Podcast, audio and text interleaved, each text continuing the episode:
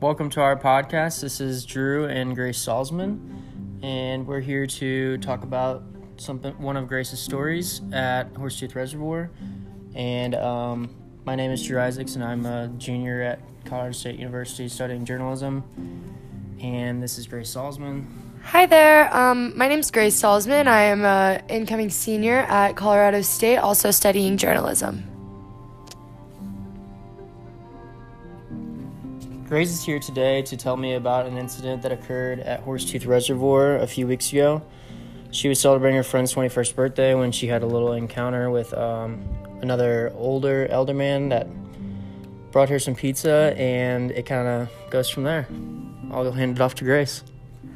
All right. So, um, when Drew asked me to do this story, I was a little shocked, but I'm more than happy to share my story with you all uh, not only for Drew's grade, but to hopefully um, impact some of the the younger ladies out there who may be a little more naive or trusting of older men. With that being said, um, I was at Horsetooth a few weekends ago for one of my good friends' birthdays, and we were on a boat that we had rented.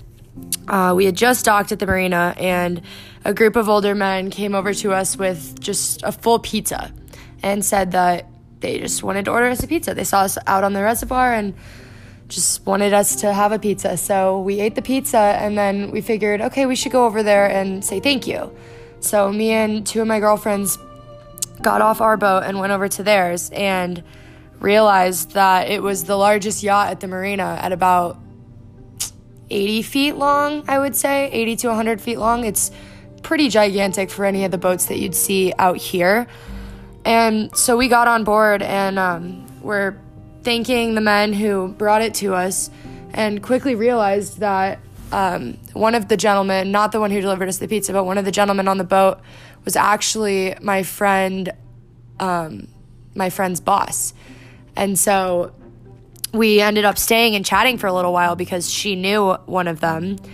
And we were asked to stay aboard and go on a night cruise with them foolishly we did. And um, as things as the night went on things just started getting a little weirder and weirder. And um, at one point me and one of my girlfriends were dancing on the boat deck. And uh, two older gentlemen two of the older gentlemen the boat owner and his captain um, came from behind us and kind of grabbed us both and started trying to swing dance with us.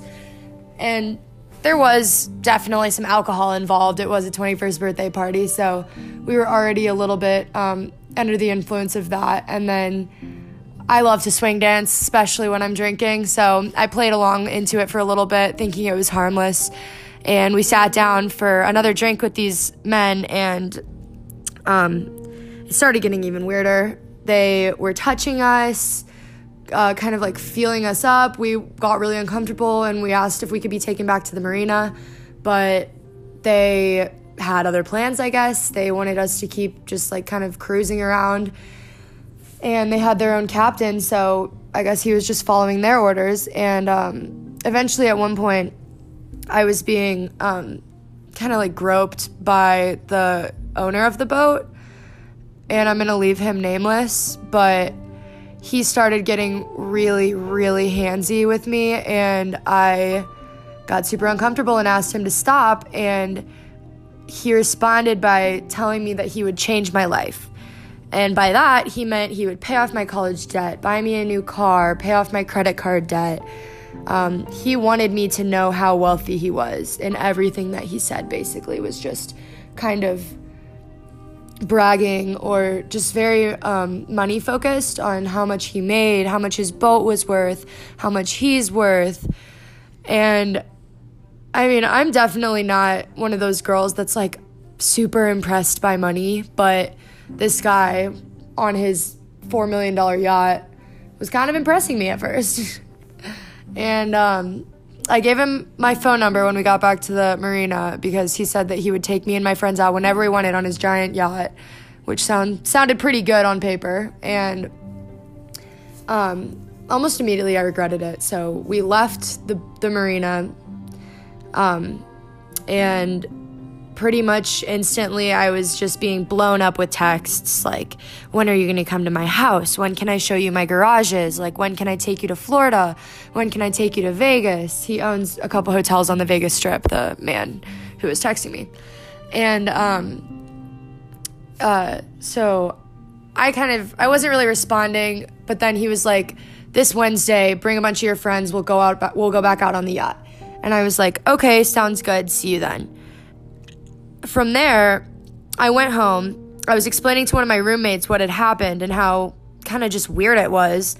And she was like, Well, why don't we Google his name and see if he actually is like a billionaire or what's going on with him?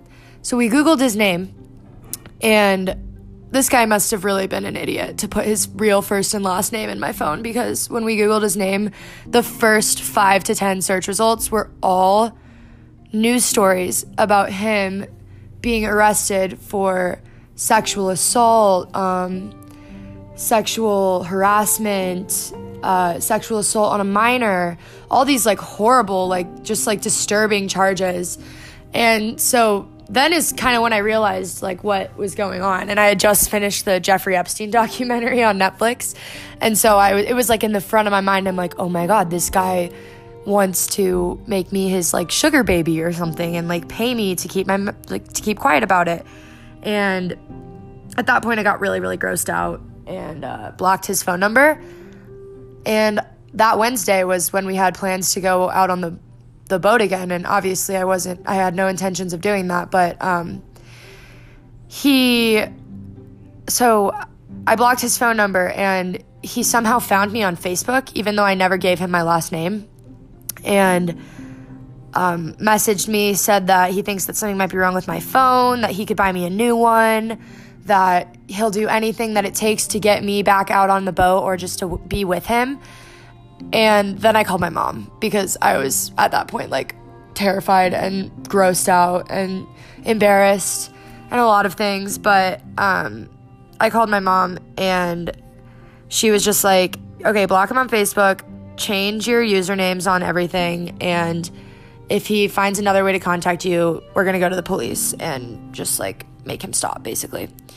So yeah, that's pretty much my story. Nothing too um too extreme happened because I have a good head on my shoulders, but ladies, if you see a man, an older gentleman on the biggest yacht at Horsetooth and he offers you pizza or to pay your credit card debt, don't do it. Coming from me, it's not worth it. Don't do it. Thanks, Joe. Thank you, Grace. That was quite the story. Thank you guys for listening, and we'll see you on the next episode.